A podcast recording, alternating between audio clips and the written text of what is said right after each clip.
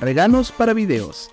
Otra de las formas que TikTok tiene para poder incentivar la monetización es mediante la función de regalos para videos. Esta función permite a los espectadores poder enviar regalos en los contenidos publicados. Cabe señalar que los diseños de estos regalos son diferentes a los regalos like convencionales. Para poder recibir regalos para videos, debes cumplir los siguientes requisitos.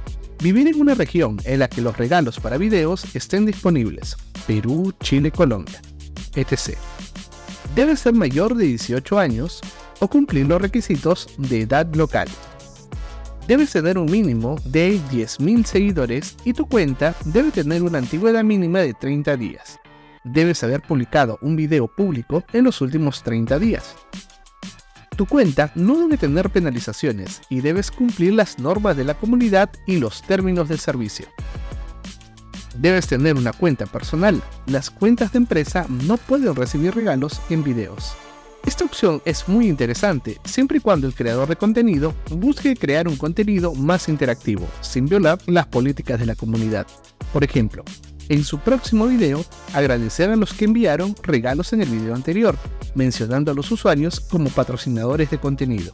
Mientras no se condicione de manera directa a donar para salir en los saludos, no habrá incumplimiento en las políticas.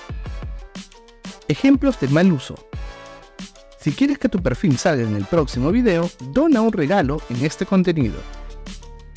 Ejemplos aceptados quiero agradecer a los usuarios que dejaron su regalito en el video anterior. Llegó el momento de agradecer a nuestros patrocinadores. Tú también puedes unirte a ellos en la caja de regalos de este video. Es así que las acciones no son condicionadas y se puede crear contenido otorgando reconocimiento a tu comunidad. Sigue aprendiendo en New Academy